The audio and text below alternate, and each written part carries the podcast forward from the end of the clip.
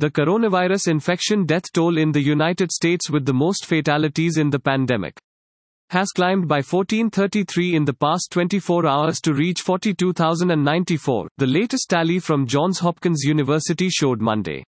The US has recorded more than 784,000 confirmed cases of coronavirus infection. Since the start of the global health crisis, according to the Baltimore based university. New York is the epicenter of the United States outbreak, though it seems the state may have suffered the worst of the crisis.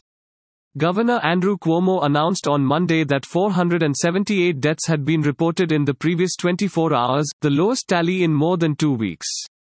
Thanks for listening to the latest News Suno. Be sure to visit latestnewsuno.com to discover our fantastic content. Subscribe to our podcast on Spotify, iTunes or Google Podcast. अब news सुनो बस 60 second में।